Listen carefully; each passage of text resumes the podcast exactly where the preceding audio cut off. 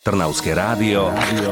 Tip na dobrú knihu. Ako nezostarnúť, ako sa lepšie stravovať alebo ako mať kvalitnejší spánok. Zaručené recepty na tieto problémy hľadajú ľudia od nepamäti, no univerzálne riešenie sa zatiaľ nepodarilo nájsť nikomu. Na pulty slovenských kníhkupectiev sa dostala kniha Grahama Lowtona, ktorá je postavená na faktoch, nie na babských povedačkách.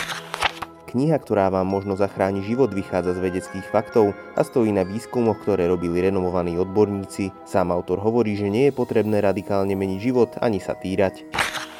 Publikácia by mohla motivovať aj tých, ktorí už sklamali iné knihy, ale aj ich okolie, ktoré nad nimi dávno zlomilo palicu. Cieľom knihy nie je ukázať, ako zázračne schudnúť, ale ako dostať život pod kontrolu.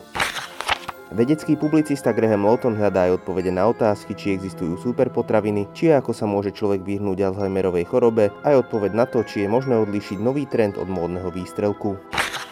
Kniha, ktorá vám možno zachráni život, vyvracia mýty, ponúka fakty a možno niekomu naozaj zachráni život. Nájsť sa dá už aj v slovenskom preklade v podaní sama Trnku.